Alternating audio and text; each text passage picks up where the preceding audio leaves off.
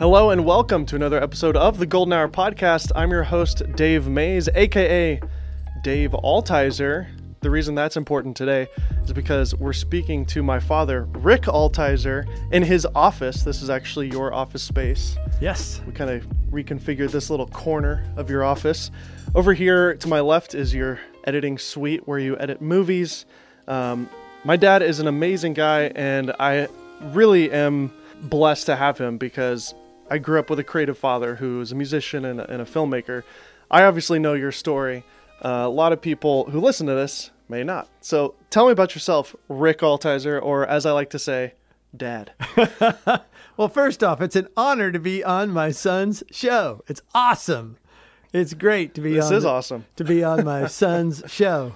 Um, I actually have a podcast, and you've been on like four times, I think, Yep. on my show. So I'm glad I finally made the cut to get onto your show. Oh, absolutely, absolutely. I uh, uh, was a in the music industry. I was a, uh, started out as a songwriter in Los Angeles for Warner Brothers, Warner Chappell. I was a staff writer there. Then went on to be uh, you know tried to get tried to make it in L.A. Uh, Bob Dylan's manager. His name was Elliot Roberts. Was my manage, manager. He managed Bob Dylan, Tom Petty, Neil Young, and me. Uh, big difference between me and those other artists. but And- that, and- that had to have been real exciting to get that opportunity. that, that was uh, amazing. That was amazing. But it didn't go anywhere. And uh, after the Rodney King riots, uh, you were almost two, and we wanted to get out of LA. And so we came to Nashville. yep, And um, that's where I grew up. You're in Nashville, grew up Tennessee. here in Nashville. Then um, kind of transitioned as a recording artist in the Christian music industry. As a Christian artist, I have about six albums out. And Adrian Belew, guitar player for uh, David Bowie and Frank Zappa and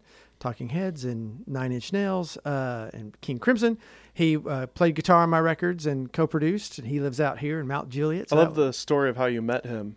Tell, met him at a. Wendy's. Yeah, you were just And- checking out at Wendy's. Adrian Belew, you're like my favorite guitar player on the planet. Yeah, I was a huge Adrian Belew fan. And uh, all of my, many of my solos on my record were, were I was trying to emulate Adrian Belew. I mean, uh, Mm. for real.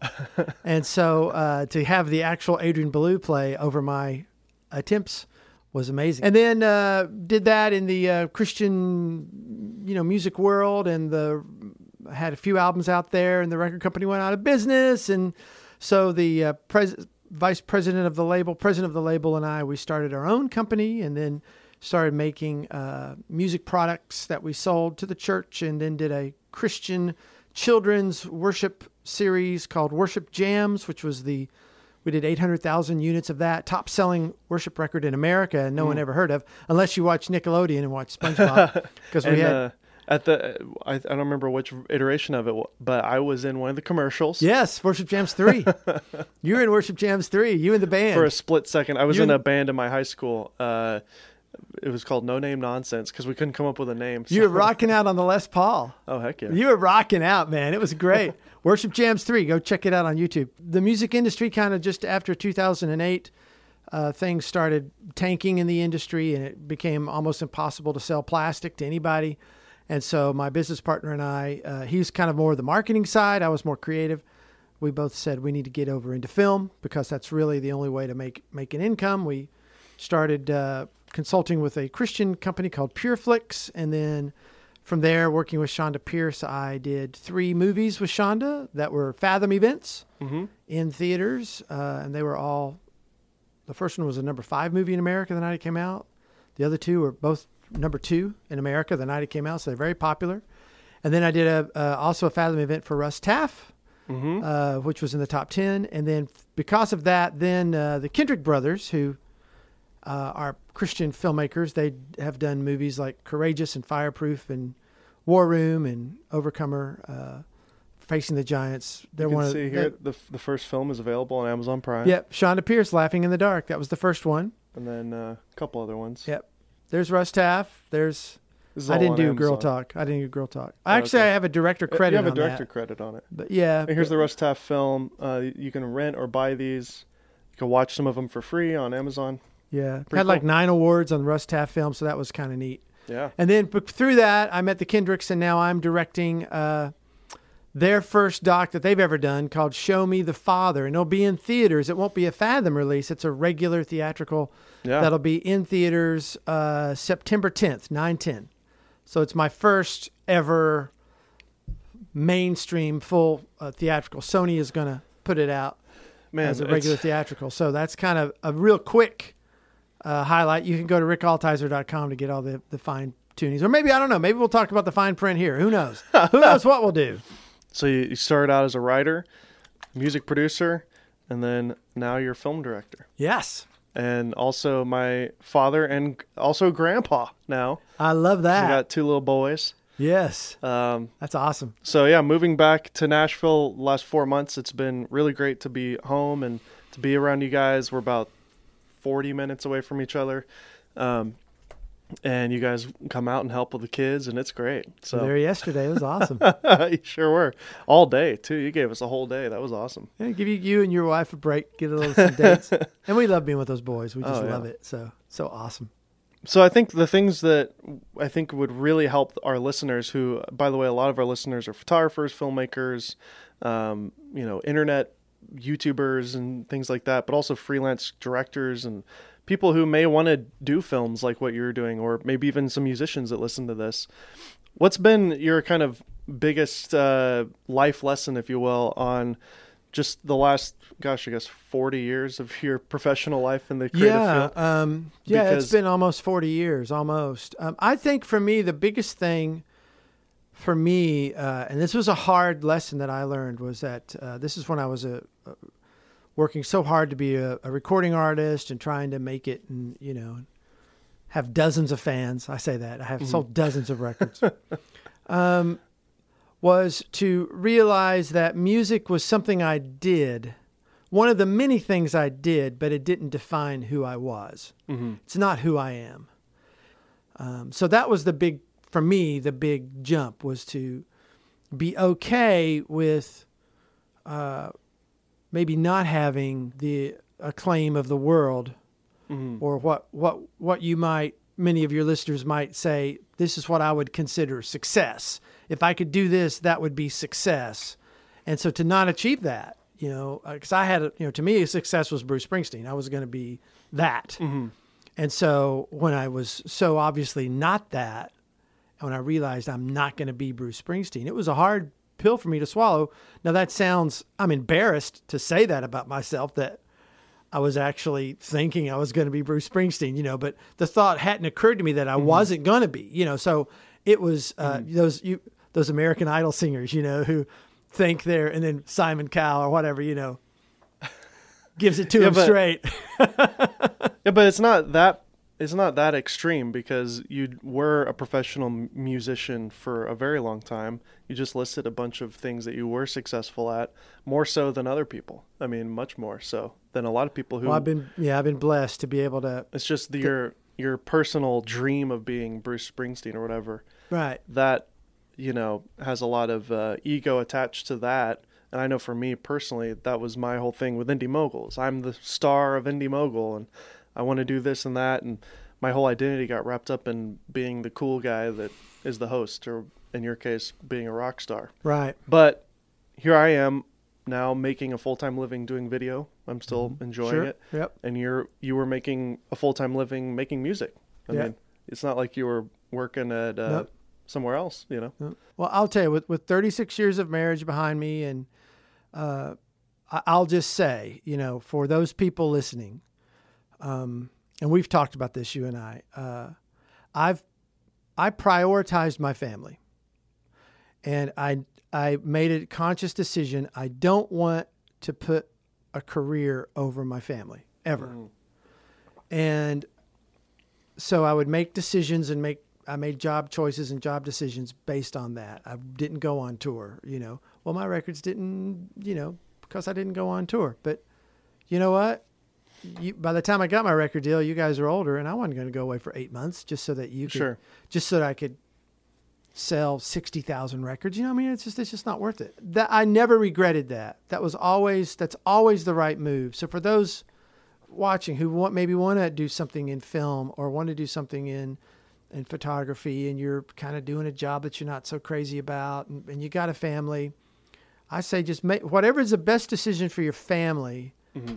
That's the right choice to make because on your deathbed, you're not going to say, "Wow, if I could just had another hundred thousand subscribers, sure. if my videos could have just had a, just a few more views." You're not going to think that at all. You're going to think about your family, about what's important, Mhm.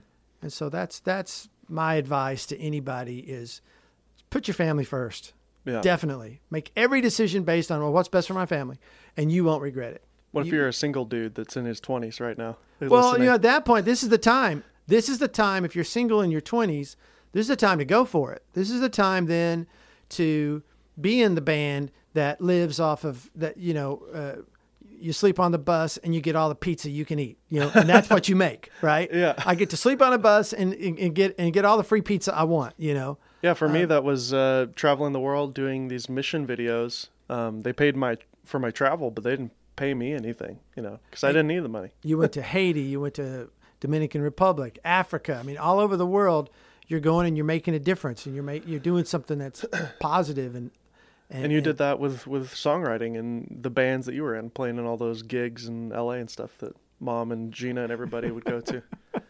Yeah, I think it's an interesting uh, fact that you, you told me that you, um, because you're around during the Guns N' Roses era, Mm-hmm. and you're from, you were playing shows around there. They were up and coming when you were Yeah, mm-hmm. touring and stuff. yeah. Guns N' Roses, Poison, Motley Crue. They were all They're all L.A. kicking around the. LA scene. Yeah, Gazzari's and Uh-huh. the whiskey and all those those clubs. And I was playing places like uh, uh, Madame Wong's and Club Lingerie. Oh, cool. nice. I never heard of that. Club Lingerie. That's one of the clubs I played. It's just a it's just a divey rock club, you know. Yeah, that's cool. I think I played the Roxy once or twice, and you know some of that. But You yeah. got to see some cool shows. You got to see Paul McCartney. yes, eighth row. Played the Troubadour. I was I was on stage at the Troubadour. Come on, That's awesome. yeah. so yeah, you know it was it was a good time in L.A. But uh, after we had you, it was just evident that you know we needed to get Yeah. to a place where you could have more freedom and a little bit more of uh, life where you've got a backyard and you can run and play and Sure. you have liberty. Liberty is is a key. You could get on your bike and go, Mhm. and you had liberty to go do things. Whereas in LA, you don't. So let's talk about the filmmaking journey, um, specifically the Chonda film, because that's really where this all started for you. Um, just to put a timeline together, I was already doing weddings and documentaries and different things for a couple of years, and then you kind of stumbled into this filmmaking thing, and I was really impressed with how you handled it. We had some some funny like grinding moments where you would tell me to like I was helping you on some things. You would tell me to do something, and I'd be like, "No, that's the wrong thing." You know, it was a weird dynamic for a couple of years because you were learning how to be a filmmaker, Yeah. but you were also the boss, uh, who didn't know what in heck he was doing? and his son was like right, my son. your son, but also the hired hand essentially. So like 22. How old were you when we did Chonda? yeah, Like yeah, 22. I don't know. Well, um, Chonda Pierce is a Christian comedian. She got an award from the RIAA. They're the ones who give out the gold and platinum awards. She got an award for the top selling female comedian in history. So um, she has sold more as far as gold and platinum DVDs than any other comedian. That includes Period. Ellen and uh, Ellen DeGeneres, Roseanne Barr. I mean, you name the L- L- Lily Tomlin. You name the female comedian. Chonda's outsold has has more gold and platinum discs. So, um, very well known Christian uh, comedian in that that market. Um, her manager, you know, managed uh, uh, Robin Williams and Billy Yeah. Crystal and Woody Allen, and so he's very well well up in the in the high echelon of of comedians. And um, so I was working with her. I had been doing videos and editing. Um, in Sony Vegas. fun, Vegas using it wasn't even Sony. It was SoundForge when it started Oh, okay. um, in Vegas. I Uh-huh. was cutting and editing in Vegas because it, it Vegas started out. I don't know if you know this. Vegas was a multi-track recording software. okay. It was a multi-track software that turned into a video editing software. So all of the uh, the oh, what's it called? You know, The timeline, the the- interface, the the interface. interface was all f- for audio It was familiar to you. so familiar and it was so easy. You know, Yeah. Premiere Pro is like, well, you got to click the control, the shift, the R, the M, and the and the the the tilde, and then you can copy. You know, it was just it was just Premiere is like so difficult it- beyond what it needs to be. And whereas Yeah. what was so great about you know Vegas, you want to fade it out, we just grab a little corner and you turn it, you just pull it, there it goes, fade. You Yeah. don't have to do Control D, you know, you don't have to do any of that. It's true. It's Control Shift D, you know, you just grab it. I think a lot of pro users would argue that hotkeys are faster because you don't have to you don't have to move as much. But yeah. Anyway, um, anyway, so it was easy. it is easier to learn. It was easy for me. So I was doing home videos. I was doing some YouTube stuff, and I started doing some stuff for Chonda. We were helping her uh, do marketing for her, my business partner and I. And I started doing some some songs, some silly, fun songs that she had, redneck woman, you know, and different things like that that we did, kind of parodies. And uh, so she said to me, and I had been doing some. You'd actually help me, you know. Hey, uh, Tulsa, Oklahoma, we're gonna be. I'm gonna be in your city, you know, next, you know, June the fifteenth. You know, come yeah, see, you know. Facebook videos. Yeah, stuff. that kind of stuff. So little promotional things. So we we uh I was doing that for her and then she said to me, she goes, Well Rick, I want to make a movie. And I said, I can't help you make a movie. I mean, I've never studied filmmaking. I've never nothing, you know. Mhm. I saw you, I saw how you were doing these wedding videos and telling stories. Mhm. And I saw that one. Okay, you know, that makes And then the little DSLR cameras were. D- DSLRs were coming out. Mhm. so Chonda said, yeah, I'd like to make a movie. Mhm. And I said, well, gosh, I can't, I don't know how to make a movie, but we could make a demo tape. Mhm.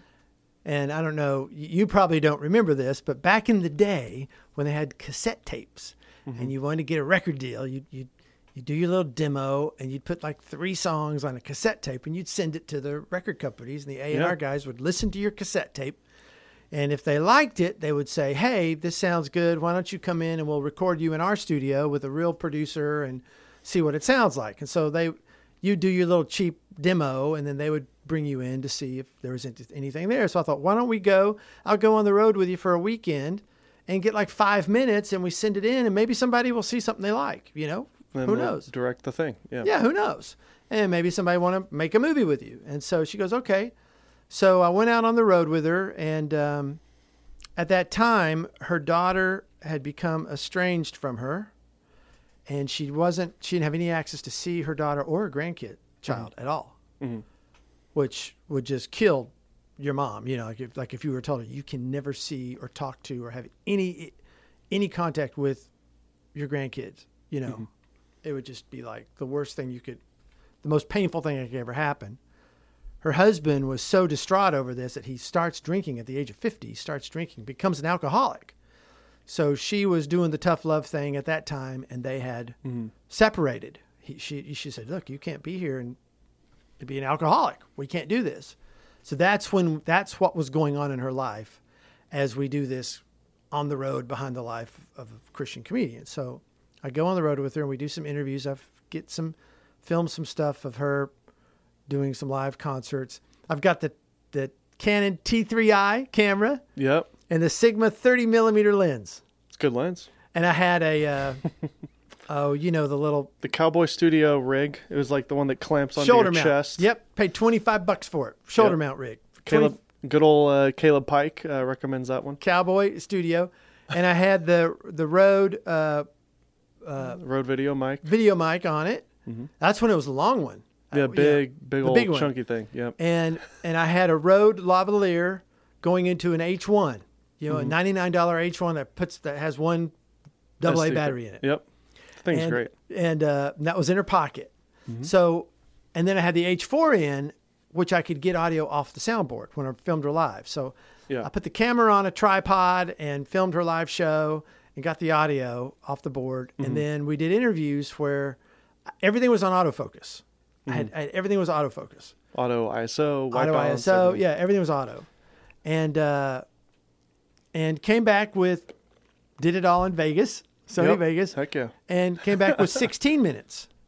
That was you know she's talking about her marriage and her kids and all this stuff, and uh, so Chonda and her manager took me to this pizza place downtown, and I remember Was it Bella Napoli?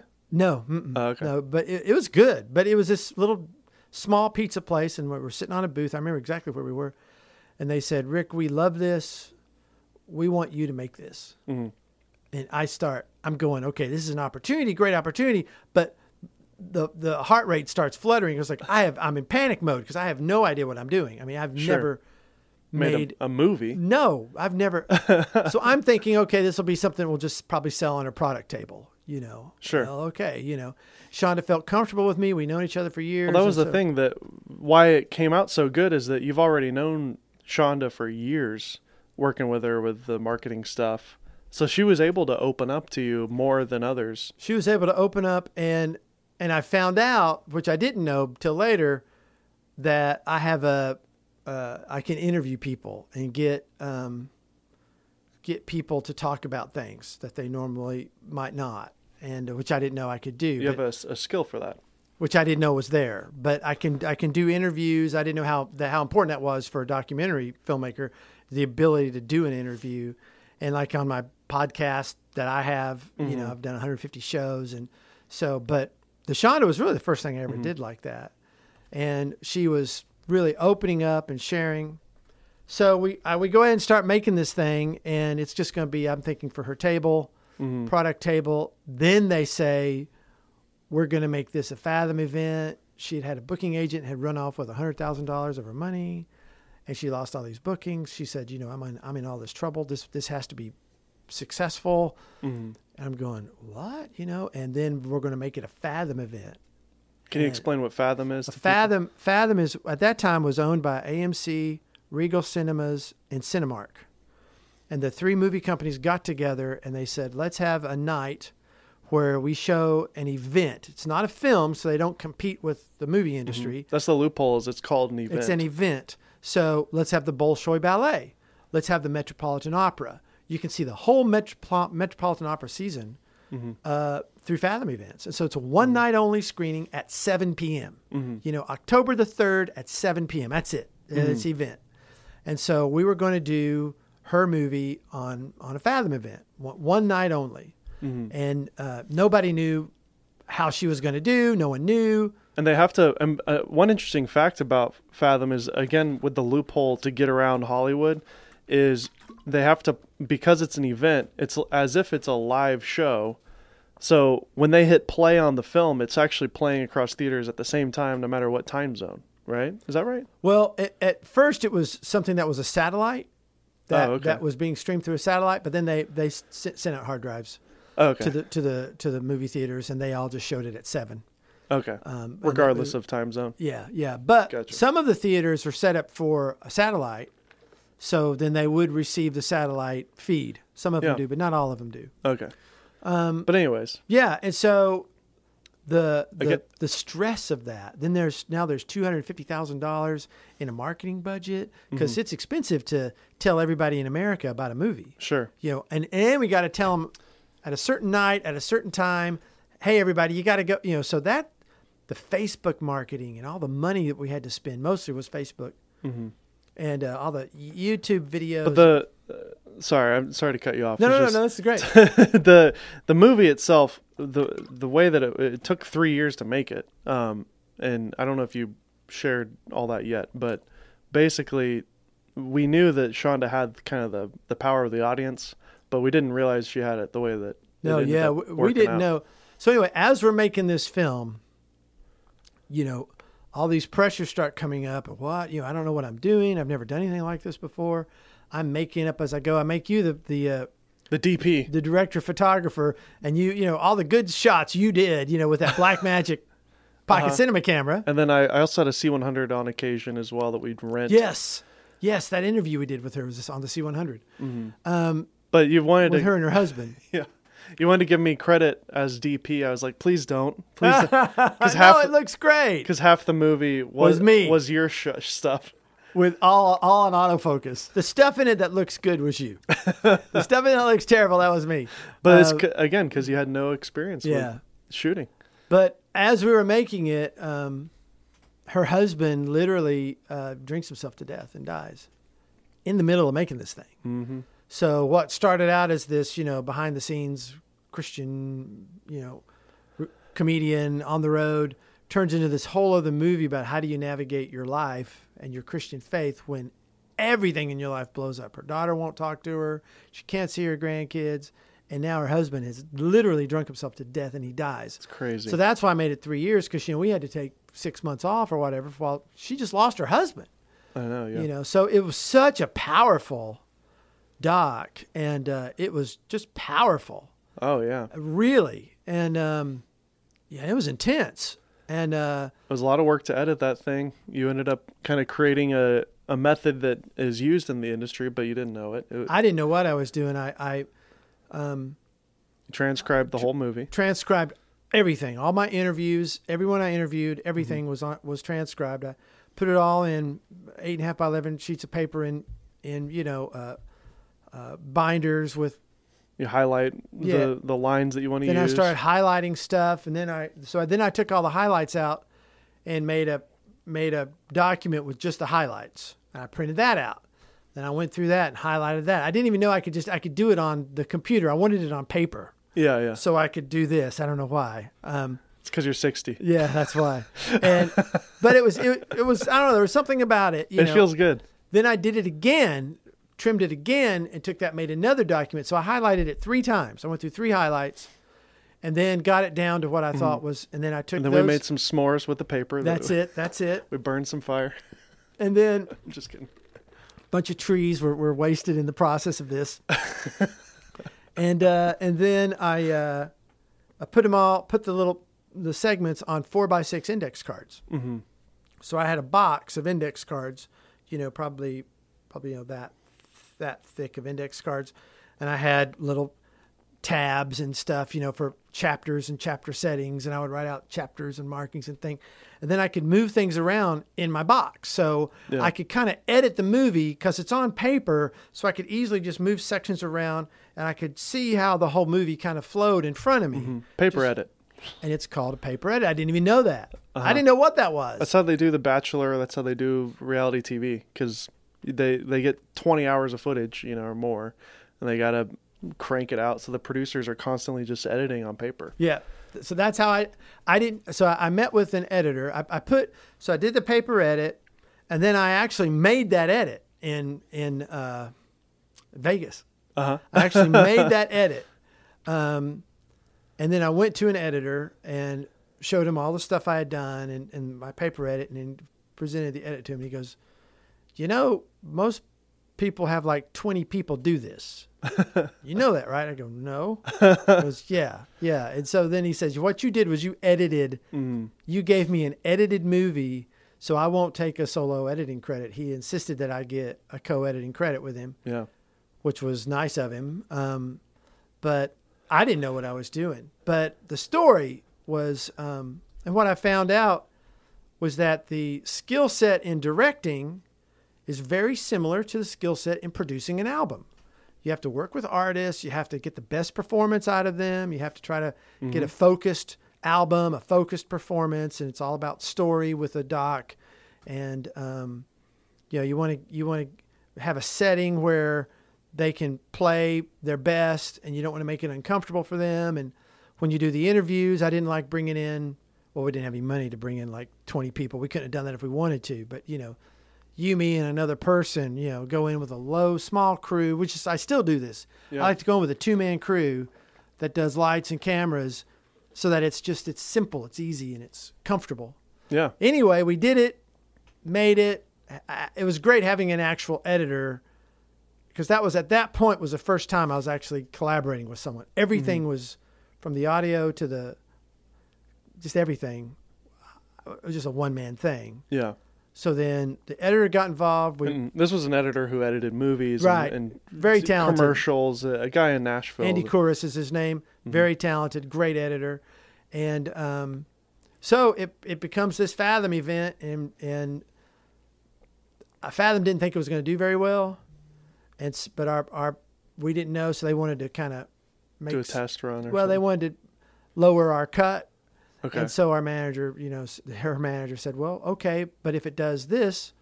Then it's reversed, and we get the better cut. And they said, "Okay." And oh, I didn't know that. and it it it was the number five movie in America the night it came out. I hmm. mean, it blew everybody away, and so we got the better cut, And I remember way above what they were thinking. I remember going to see it with you. I think uh, Opryland, Opry, Opryland, uh, Opry Mills. Opry Mills Theater, Mhm, mhm. sold out theater. It was Yeah. it was completely packed. Um, Chonda's audience is is middle aged Christian women, and that's you know if you just talk to any marketing person, that's the best demographic to sell and they products. show up in, in minivans. You just need you know, you only need one woman who's a Chonda fan. Because even if nobody else has even heard of her, she's going to say, "Hey, let's all get together and go see this thing," and they'll all be like, "Okay." They pile in the minivan and six of them come.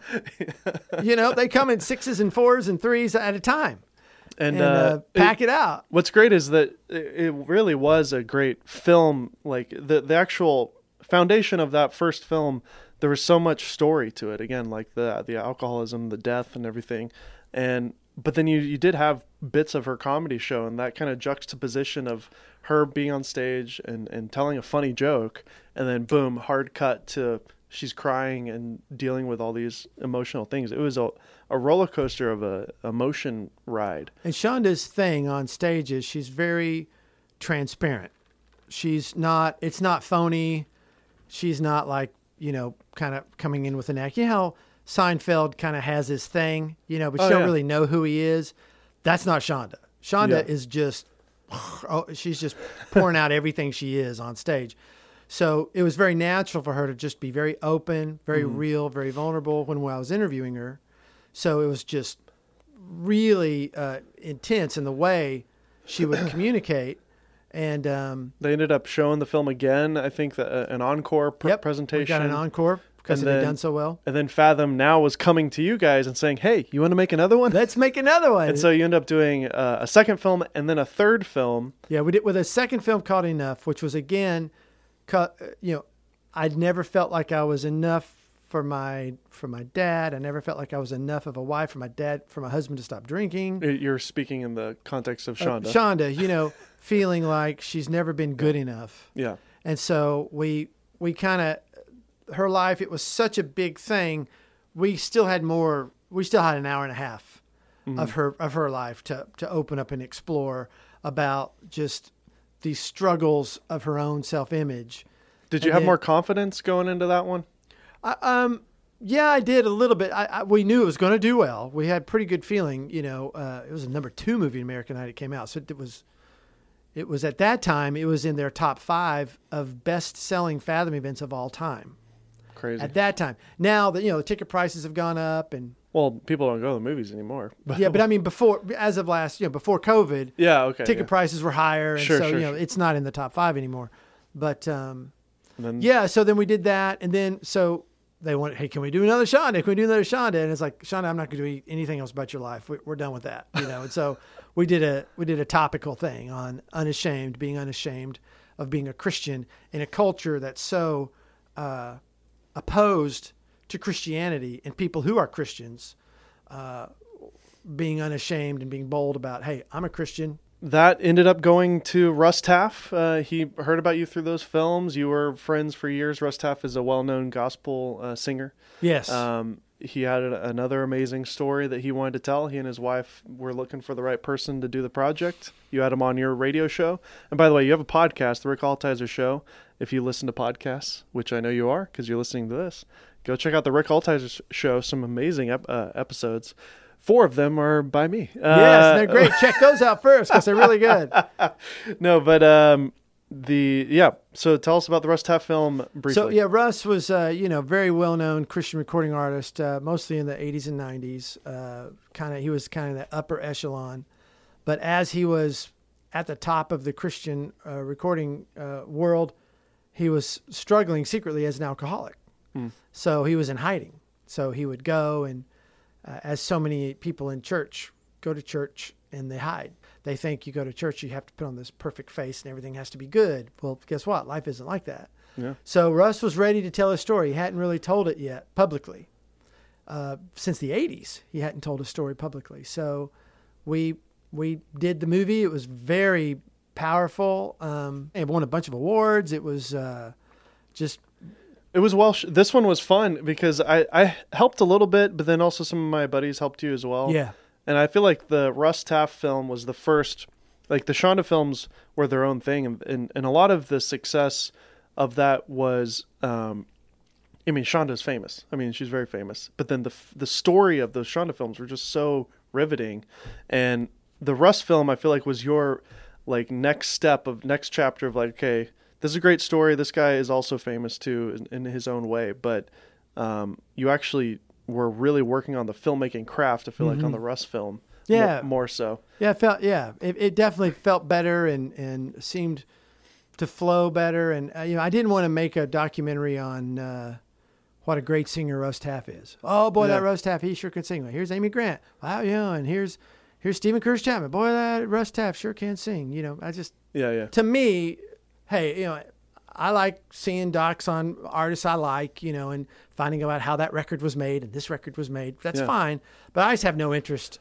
I got no interest in doing a, a, you know, a beauty piece. piece on somebody. Just Sure. no interest in that. And so you told the real truth about Russ and, and his struggles with alcoholism. Film again won a bunch of awards, and, and so you got the Kendrick brothers on, uh, who, by the way, the Kendrick brothers, if you're not familiar, are in the Christian world the biggest filmmakers. They're in the top. They're That's the the top of the heap. They've Yeah. done films, uh, Fireproof, War Room, which was one of the top seventy million 70 million, um, 70 million what dollars? dollars at box office, which was huge for an independent. You Yeah. Know? Um, and so they saw the Russ movie, and I had Stephen Kendrick on my radio show. And after the show, we started talking, and he was saying, "You know, we've been thinking about doing documentaries. We think you might be someone we might want to work with." And I said, Really, me? "Okay," because you know all of their movies, uh, Alex Kendrick has directed. They've never done a movie, a Kendrick brother movie that they didn't direct. So, well, wait a minute, I'm a director. How how's that going to work? but uh, so then we've done this movie that's going to be in theaters September 10th, and uh, September 10th, 2021. so if you're listening to this right now and you're a fan of, of this show, the Golden Hour podcast, will you do me a favor and go to the theater on September 10th and watch my dad's movie? It would mean the world to me. And let me know in the comments if you do. Um, show me the father. show me the father. Show me my father. There he is. I'm right here. But no, uh, tell us about this film and, and the process of this one. This one is way different than the other. Th- Yeah, If you think is- about the Chonda films are their own like stage, and Mm-hmm. then Russ was stage two. This is literally like stage three, Yeah, four. this this yeah, I haven't seen anything like this before. Um, We haven't made anything like this either. I mean, Yeah, but I haven't seen anything like this. This is really different. It's it's almost theatrical, and it's a doc. It's weird, um, but it's big well, it is theatrical. Everybody go see it September 10th at a theater near you. at a theater near you. Uh, So Stephen had a few ideas of what he was thinking about what kind of docs they might want to make, and one that he mentioned was, you know, how do we know the New Testament documents are reliable? You know, there's a lot of stuff you can talk about that that show evidences that show how reliable they actually are, and and uh, one of them was on how to be a good dad, and, and one of them was on the fatherhood of God.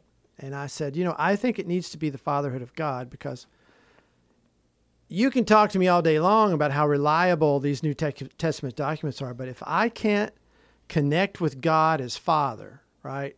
If I can't put the words perfect and Father together in a sentence without the word not, you know, if I can't understand or relate to God that way, none of this other stuff matters. Mm-hmm. And so many people will project onto God things they feel about their dad. And everybody's got a fatherhood story. Everyone. And you get people talking about their dads, and it's Whether you know. have a dad or not. I mean, that is your story if you don't have one. it's big and Yeah, it's yeah. emotional, and it's I love my dad so much. I'm you know I, I don't know what I'd do without my dad, or I had no concept of what a dad was like, or my dad was was distant. He was a liar. He was angry. You know, so all everybody has these stories, but for so many people who struggle with a with a father, right, who maybe didn't have a loving father, then to tell them there's this loving God hmm. that connection is that's a one-to-one connection. And so there's and so we wanted to help people christians non-christians everybody just connect the concept of god as a loving perfect father. And so we we've got we do it through stories very compelling stories. There's a couple of moments where it's like know, There's have- some serious twists and turns in this film. that are pretty awesome It's honestly uh, amazing. In fact, uh, I'm not going to give anything away because I, I don't want to spoil it. but one of uh, the main characters is an NFL star, Mm-hmm. and um, his story has been shared through ESPN, and, and you've done kind of a way more detailed analysis of their story. Um, and I think that story alone is, is worth seeing. But there's multiple stories again that are just like mind blowing. Uh, a couple weeks ago, the Baptist Convention, Southern Baptist Southern- Convention, yeah. which is a it's a I think this is they obviously didn't do it last year, but they did it this year, and um, a ton of people showed up here in Nashville. It's a big conference. 800 people came in this room and saw the film. It was essentially the premiere of, of your film, right, it was. and I was blessed to be there with with you and mom and uh, Aunt Kim and uh, Davo and and John who also helped you with the movie, and uh, it was so cool to watch. John it. Melton and Dave Oglesby uh, were were helped film this. Yeah, they're So- the the cinematographer and the camera operators, and uh, yeah, it was pretty incredible to see it with another sold out audience. You know, 800 people.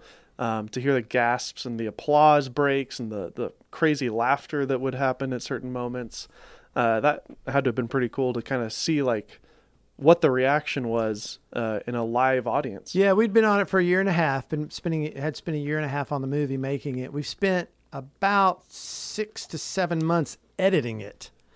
So uh, spent way much than any of the movies I'd ever done. Uh, You know, we maybe spend five to six weeks editing, but I've never spent six months editing. So we really fine tuned and fine tuned and fine tuned that edit. And uh, you know, there's two Kendrick brothers, me and the producer Mark Miller, and Mark and I edit co-edited it together. So you, You had would- all four of us with all different you know Yeah. ideas, and none of us got what we wanted, you know, all the way. Uh, but together, it was a good, it was a really good match of. Um, I was very much. It's got to be relational. It's got to be emotional. It's got to connect. You know, this can't be male centric. It can't be just about guys. I got to communicate to women. And, uh, you know, someone else was, I, I need scriptures. I need uh, lists. I need, you know, stats, fatherhood stats on how important, you know, this, this issue is in America. So, but together, the tug and the pull kind of really worked, I thought. Yeah. But yeah, it was neat sitting there with the audience, and I found myself looking at people instead of the film just to see. I knew what was coming up. I wanted to see how they would react. And one uh, man in front of us was uh, literally sobbing through it. I mean, his head. I mean, he was literally shaking. I mean, he was shaking. He was sobbing. It wasn't Yeah. just like tears coming down his face. It was uncontrollable sobbing. I spoke with him for about 10 minutes afterwards. Uh, Wow. He shared his story, his fatherhood story with me. But And This uh, this film was distributed by Sony, a million dollar budget on the thing, so you actually had. I mean, most of that's for marketing, but you yeah, had. no, no, it, it, it, it's it's looks good. It's uh, we get we got NFL footage from the NFL. You know, so we got it's that's not cheap. Eddie George is in there. Eddie George. I was in Eddie George's house. You know, and he's a running back for the Tennessee Titans, and he was you know just like Well, this yeah. powerhouse running back. Me and uh, Dad here are big Titans fans, so Yeah, come on. that was definitely a fanboy moment for you, right? in his home. I loved it. And he's and he's a great guy. Yeah, it was wonderful. Amazing man. Wonderful. But it was it was it was neat seeing the reaction, guys standing ovation and all that stuff. But uh, Shot on Blackmagic Cinema cameras all the way through. 4Ks, come on, baby. Blackmagic Cinema camera 4K. Did you shoot ProRes? Yeah, we And shot the- ProRes the and film we had the profile? Voigtlander the Voigtlander lenses. Yep. Yeah, that's what we Who used. who recommended that camera? I and, know uh, this guy. To? I know this guy, and he does these YouTube videos, and he does camera gear reviews, and he says you want this, and you want that, and you want this, and is that, and, and I know him real well, and all I gotta do is call him up, and I say, hey Dave, what do I what do I need to get shoot this, and he tells me everything. So thank Well, yeah, you. that's not the. I, I think the ideal would have been a different camera, but with the budget and with the constraints of it, it, you were able to plug it into the wall and not even think about battery. Like, right? Yeah. You could plug in the little Samsung SD uh, Yep. SSD thing Yep. and just Terabyte. record nonstop. Um, those Voigtlander lenses are small, they're compact, and they're really shallow, so you can get that depth of field. They're really soft if you open them up all the way, so you can't go all the way open. But um, no, it looked good. It, that, they had a really nice look. kind of had a soft, vintagey look to it. I got these filmic. little these little uh, iPhone holder things for ten bucks on Amazon. yeah. and put them on the camera, and the those SD cards fit perfect in it. Or the Samsung, The Samsung. SSD. the- SSDs, I think they're yes. called the T3 or the T. Yeah. You Mhm. know, was it? The SSDs. Yeah. Yeah, Anyways, those blue Samsungs. the T5. They fit perfect on those things. Ten bucks, you know. Now they have uh, SSD holders that cost you forty or fifty bucks. Yeah, that guy right there, the blue guy. And then, yeah, there's plenty of companies that make official holders. Twenty-two bucks, It's well, that's on sale. ninety Uh, bucks, whatever. Give me a break. Ten bucks, you get the iPhone holder. That's Polar, what you want. Polar Pro needs to make some of these. We haven't gotten into cages yet, but uh, there you go. You can also just uh, I've there's plenty of people that do that 3D print that stuff too. Anyways, um, and, and again, it, I, uh, sidebar: uh, John Melton and Dave Oglesby were your shooters. Uh, you know, they did all the gaffing and the AC work and, and and DP work, and both those guys were my buddies from Dave Ramsey. We all worked together on the video team. And John was actually my boss. He was Uh-huh. literally my boss. And then Davo, we call him Davo. He was essentially the guy above me. You know, we, we worked together, but in a way, he was the senior of, of my department. So it's so funny. After I quit, they quit shortly after as well. They went freelance and they've they've done really well for themselves. But um, you know, I was living in California this entire time you were Yeah, I'd had on you on this movie if you were here, but uh, you know. But yeah, I mean, they ended up doing it, and you became really good friends with both of them. I called you in the car. We were, we were coming back from Kansas City in the in, a, in the van together, the three of us. And I called you, saying, "Hey, I got some people in here," you know. And you go, "That's so weird. You're hanging out with my with my good close friends. You know, my dad is hanging out with them." So, no, it's cool because you're you're a cool dad, so it works out. well, it's amazing when your best friend is my two best friends are my two sons. You know, and it's High five.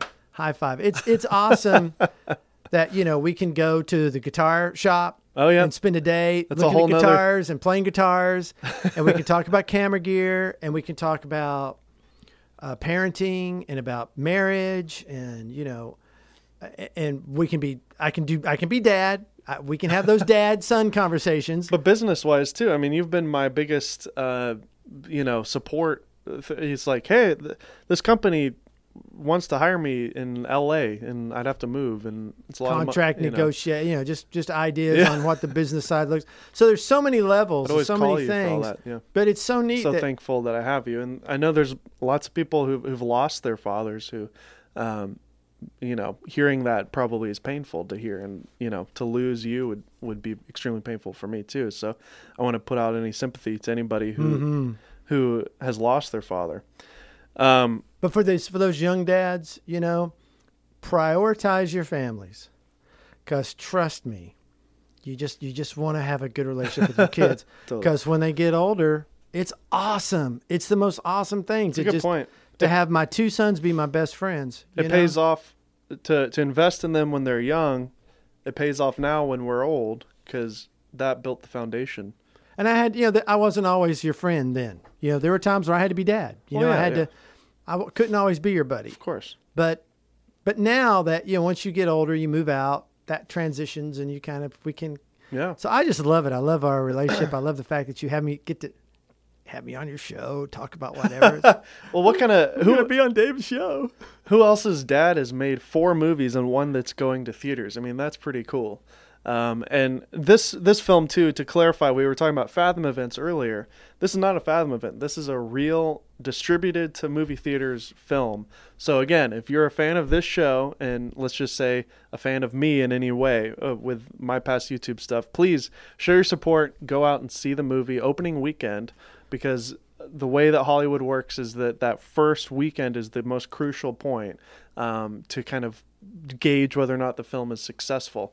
So if you're kind of thinking like, ah, I got, you know, I don't know if uh, maybe uh, when you see it, you know, out there, you're like, oh, maybe I'll just go next week. No, please go opening, Opening weekend. weekend. makes the that's makes a huge difference. Whether it continues to stay in the theaters, how many theaters it's going to be Mm-hmm. in. That opening weekend is just crucial. It's called the Kendrick Brothers Show Me the Father, Mm-hmm. and uh, What's the website for it? showmethefathermovie.com. So here we go. It's uh, brought to you by the Kendrick Brothers, but it's directed by this guy right here, Rick Altizer. Yeah, how that happened, I don't know. But- and there's Um, there's some of their other stuff: War Room, Fireproof, Facing the Giants, Overcomer. These are all films that they've made in the past. Obviously, not documentaries. Again, this is their first foray into uh, documentary films. Uh, the cool thing about documentaries compared to these uh, narrative films that they've done is that it's real. I mean, it's a real story. So it, there's Yeah. there's more impact there. Um, We showed it. We showed it at uh, in Denver for the homeschool convention, right? So there was all these homeschool families, and 900 people saw it there. I didn't know about that. Okay. Yep, 900 people saw it. It was at the end of the convention at 6:15, and they figured there'd be like 100 people there, Uh huh. and 900 people. What's this? Oh, they're just talking about, hey, we got this movie coming out, and Is there a trailer here? no, uh-uh. Oh, you haven't done a trailer yet? uh, they're working on one. Okay. I'm not involved in it. They Okay. have, they have. You get a trailer house to do it. The Yeah, they director, haven't. directors never work on the trailers. Well, I have on all mine. I've made the trailers to everything I've ever done, Yeah. except for this one. I know, but that's I'm rare. making this one. Yeah, it is. It is. I've, you were because we had no budget. We couldn't. We couldn't afford a trailer house. I am the trailer house. I was. I did the music. I did. I did it all. yeah yeah. Um, what was I talking about? Uh, the homeschool convention. Oh, so the homeschool convention. So they show it to nine. Nine hundred people show up Uh-huh. after the convention's over at six fifteen at dinner time. Nine hundred people show up and see it, wow. and then they did uh, surveys. You know, Oh, at cool. the end of the movie. Is this recent? hmm This was Last week or something? a week and a half ago. Okay, I didn't even know about 350 surveys, and they're very specific questions. What stories in the movie did you, did you relate to? Did you like the movie? What could be different about all these different specific questions? They said of the surveys that they looked at, no one answered any of the questions. They just all started talking about their fatherhood stories. Oh wow. They were all saying, "My dad was this and my dad that, either great, bad, whatever." But what the movie does is it really just reaches in and has you connect with this whole fatherhood thing. It's amazing. So that to me was so powerful that they weren't even talking about the movie. It hit them, it touched them in such a moving way. I will say, bring Kleenex because you'll probably cry. Just seriously, Yeah yeah. because yeah. that is such an such a powerful issue in our lives is is. fatherhood, and for us to deal with it uh, can can be painful, and it's beautiful. It's beautiful. There's some beautiful stories in this. So and it's well shot. So moving on to a different topic that I really want to talk about. Um, not only do you do films, but you're still currently doing jingles. Uh, a couple years ago, you, you you did more because you weren't doing these films. Um, but at some point, you kind of became the jingle guy. And if you watch Nickelodeon in the last ten years, um, you have whether- seen my jingles. you have absolutely seen his jingles. At one point, Um, I had a jingle on Nickelodeon every 15 minutes. I've done over a hundred jingles. So people, there's some New York agency that works with you. Well, they're in Florida. Oh, okay. I thought they were in Y, but okay, never mind. NY was Worship Jams. okay, you're right.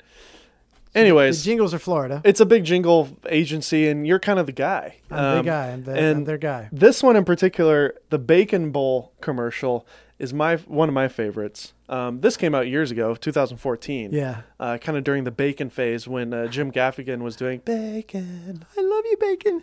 bippity boppity bacon. Uh, so you might even remember this product if you had one or saw this commercial. Comment down below. But this one, uh, tell me about the Bacon Bowl commercial. They wanted to do this commercial on Bacon Bowl, you know, on the Bacon Bowl, and uh, and I was saying, you know, it, it, it needs to be big. You know, it needs to be big. Uh, you, you know how this- the um, the Old Spice commercials are kind of fun and silly. Oh yeah, So I said, you know, the music's got to be big. I, I knew a guy named I know a guy named Marc Martel, who is a singer who uh, was in one of my favorite Christian bands called Downhere, who uh, did an audition for the Queen Extravaganza, which was a, a, a touring band that Queen did. Uh, basically, they did a tribute band that they put out Mark and Martell. Mark Here he is. Won the competition, and his his video of him singing um, uh, "Somebody to Love" Yeah, that's the original one. but- went went crazy. How many does this have? Forty seven million views on him doing Bohemian Rhapsody. Marc Martel, he sounds just like.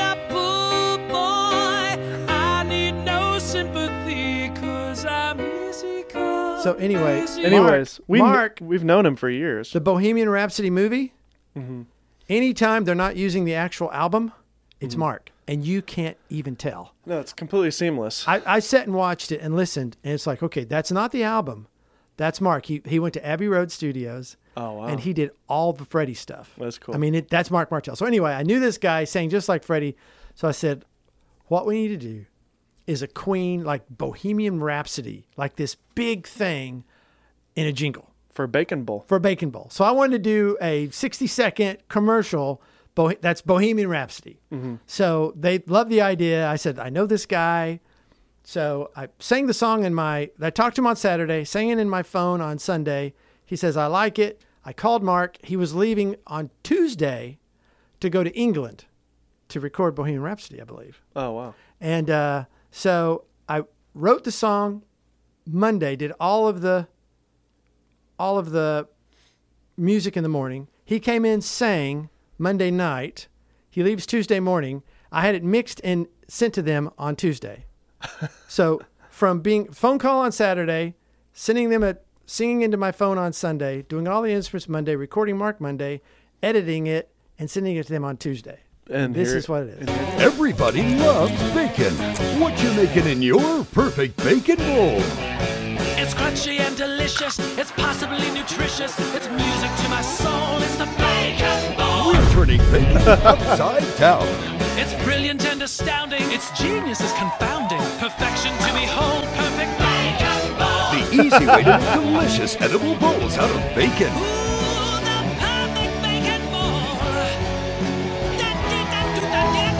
It's so pretty. You know I'm gonna love it. Just, Here's just the- give it to me. Bacon bowl. Bacon bowl. Just wrap your favorite cut of bacon and cook. The Anyway, there you go. It is so queen, and I know that that was that had to have been one of the most fun projects That was a blast. because you get to flex your your muscles with pr- production. Yeah. You always strive to do you know Beatles, Beach Boys, Queen kind of stuff. I mean, what what better job to have than to just do that? That was awesome. That was so much fun. It got written up in the Wall Street Journal and it was on ESPN. And um, so, anyway, that was a fun one. That Some of the fun. comments: Freddie Mercury came back from the dead to advertise bacon. Well, that's Mark. I mean, Mark is so good. And we had a blast. We had so much fun on that. It's crunchy and delicious. It's possibly nutritious. Somebody comments: dee do dee do. Somebody loves that possibly nutritious. Uh-huh. Oh my goodness. Best Queen emulation. Who's the vocalist? Let's see did- if that, somebody knew exactly what I was thinking. Oh, Marc Martel. There you go. Somebody knew it. I'm not sure, but on Papa Goose Records if that helps. Somebody's doing some research. Wow. Yeah, it's Marc Martel. You can download it.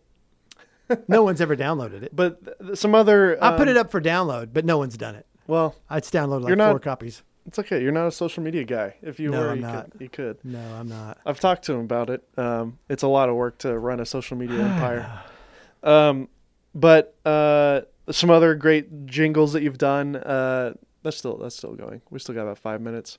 I'm using the Olympus camera here. It cuts out every 30 minutes. Super annoying. C70 over here.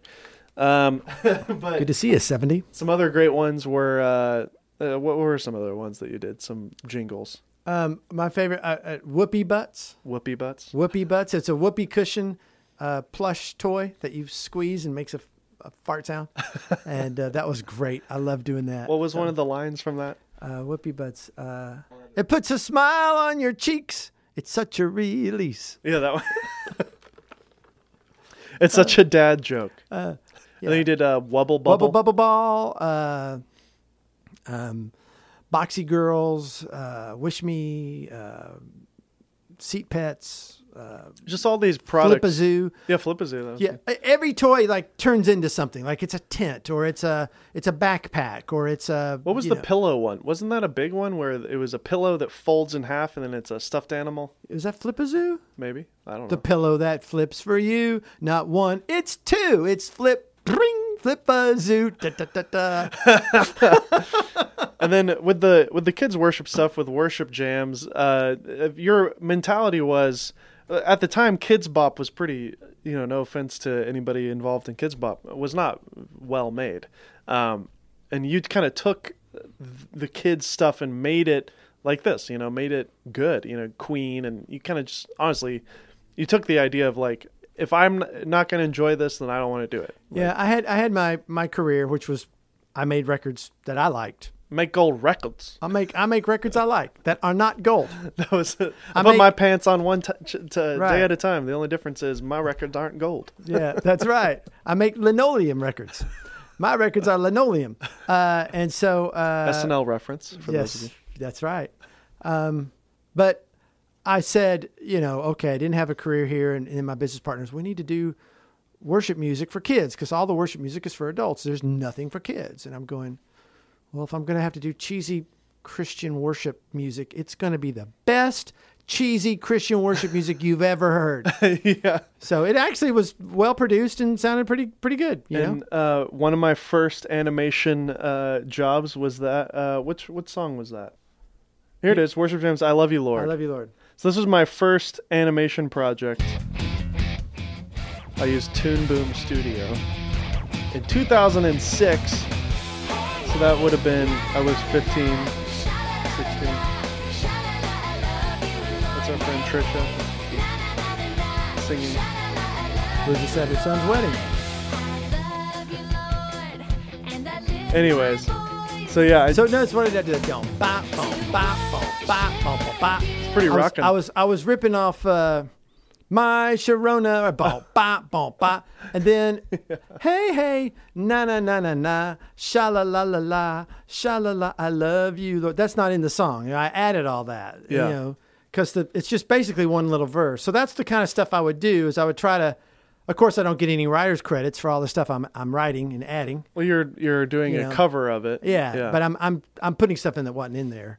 But Has- anyway, but yeah, you did Worship Jams one, two, three, three, four, three. Then I did a Christmas. Okay. Then- jams one, two, three, and a Christmas. Did you guys just decide you were done doing it? Like, 'cause Yeah, well, what Kids happened- Bop is on forty. They're still making them. Yeah. Um. We we were just done the the DRTV. That's direct response TV, where you put a CD up on TV and you sell it. That just kind of died. That was the market for how you're selling it on Yeah. Nickelodeon and, and stuff. then and then we did Walmart and Target at full retail. We were selling these things Yeah. at full retail. Well, you know, by the time 2008, 2009 came around, that was over. it's just a new strategy because Kids Kidz Bop is now It's all online stuff. they're doing uh, obviously streaming, It's, on, it's online now. and then they're doing all these big music videos Right. with 24 million views on That's it. how they're doing it. So they're not selling any more plastic because nobody buys plastic anymore. no, no. Um, it's all online. That's how they've t- done it. So it, I think the reason why it works so well with Kidz Bop is because secular music has stuff in it that you really don't want a kid to hear. So you listen to Bruno Mars Kidz Bop version with the kids around. You can listen to 24 Karat Magic in the Air, you know, and he's instead of saying liquor, they say water, you know. but in the worship industry, it's already family friendly, Right. Yeah. Yeah. But So- they just hadn't, at that time, there hadn't been anything for kids. And it worked well. I, It I did. It was huge. yeah. It went real well. because Sunday schools would play it, and you could you could sing along to worship in Well, Sunday school. Yeah, but what what what where we were were selling was Target and Walmart. The parents were were getting it at that time. Um, Hannah Montana hadn't come out yet, and the Jonas Uh-huh. Brothers hadn't come out yet, and it was right after Britney Spears had gone nasty, and Sure. Justin Timberlake had gone nasty. So there was nothing for kids, in the pop world. nothing. So this thing comes up on you're watching SpongeBob, and here comes this. Mom, I want, I want. Then they go to Target or Walmart. Mom, that's what I want. Mm-hmm. And the moms and, and going, well, you know, this is positive. It's Sure. good, you know, and So, So- I, I would argue that in today's world, in the today's climate, you could probably do worship jam still. Take modern worship music, turn into TikTok videos and Yeah. YouTube, and it, you know it would be a whole new uh, strategy. yeah, it'd be a full time job for for one person. You're gonna you would need a crew of people and you need funding, yeah, yeah. which you know we just don't have. It's just, no, no, I know, and it's it's not a it's not the same uh, it's not the same market. I put them all up on uh, CD Baby, and for some reason they're not on Apple Music. I don't know why they're not on Apple Music anymore. They were, know. but they're off now. So I got to figure that out. But anyway, Anyways, but uh, I digress. you always say kids bo- or uh, worship jams was great, paid off the house, Yeah, and uh, eight hundred thousand records, man. I paid off my home. It's pretty awesome. great. I mean, here we are, uh, you know, kind of at the end of our conversation, and you've been a creative for 40 years, 30 years, you know, ish. Um, you wanted to be Bruce Springsteen, but you just told me you sold 800,000 copies of something. Come on, come on. You're about to have a movie going to I've done a million records of all of every. If you put Yeah. everything together, I've done a million. I've sold a million records. Yeah, it's going platinum, isn't it? Come on, You uh, who gets to say that? number one movie in the world with Chonda. You know, I, well, I've had three movies with her. They've all been in the top five. uh huh. Russ was number nine. And here, we, Every movie I've ever made's been the top ten. and now you're working with the best Christian me a break. filmmakers in the industry. Give me a break. How does this happen? And you, yeah, and so like God, that's the only way I can say it. exactly, It's and the you're, only way. so you may. I think the moral of this story is. Life is, is long, you know. Lord, Lord willing, we, we we all live a healthy, uh, long life, and something doesn't cut it short. Um, you know, you got to take every day for what it is. That's where the whole spend time with your family thing comes. Is like you got to live as as though today is- isn't guaranteed. With that being said, if you're in your 20s, your 30s, you know, I'm thir- I'm about to turn 31. Um, in some ways, I feel like I've been doing this forever. I mean, I've been doing this since I was 17. So it does it does feel like it's been a long journey already. But I still have a lot of career left. Uh, people listening to this who are in their 30s, 40s, you still got a, a good productive 20, 30 years. I mean, you were telling me you got a productive 15 years.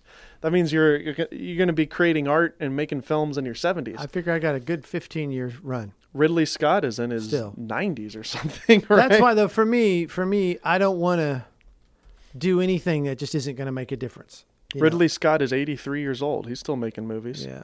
I mean, I hope people are entertained when they see the films, you know, but gosh, I'd hate to spend three years or two years just to do something that just entertained somebody. And that's all I did. That's all the purpose was. Sure. I don't want that.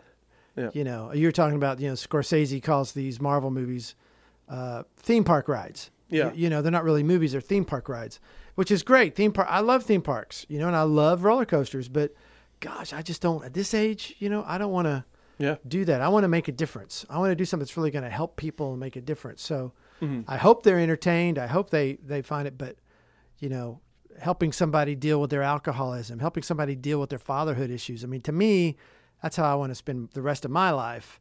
And, um, you know, I think if you have talent, if you have ability, it will present itself to you. You'll find things that you, you know, and it doesn't have to happen today, tomorrow.